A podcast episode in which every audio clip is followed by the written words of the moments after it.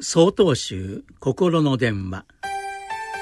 今週は心も雪かきと題して三重県太陽寺光月大龍さんの話です。私が金沢のお寺で修行していた時の話です。その冬は数十年に一度と言われるほどの大雪で、私たち修行僧は来る日も来る日も雪かきに追われていました。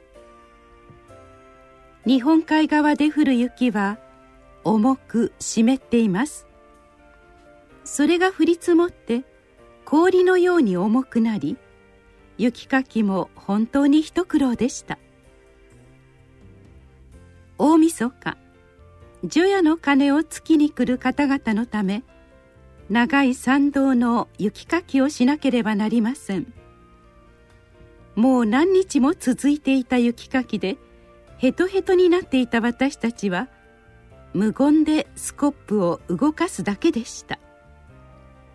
その時、修行仲間の一人が何かの弾みに叫んだのです。ああ、もう嫌だ。その声に私はハッとしました。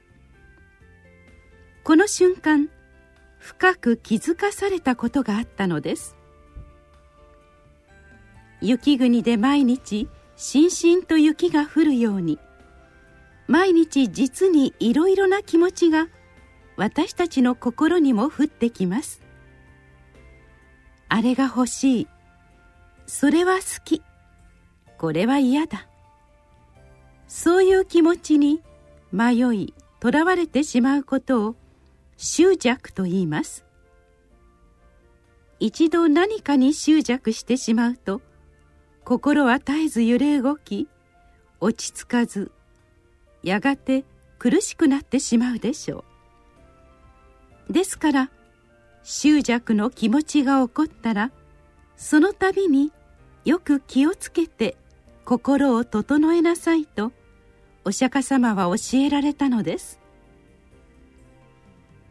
毎日雪かきをするように、毎日心を整える。もう嫌だの声は、このことを深く気づかせてくれました。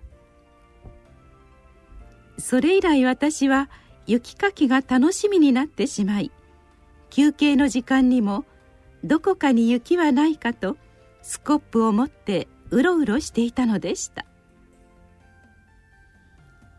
この年末、皆さんも大掃除をされることでしょう。その際には、降り積もった執着を払い、心を整えるつもりで掃除をされてはいかがでしょうか。きっと大掃除も楽しくなると思います。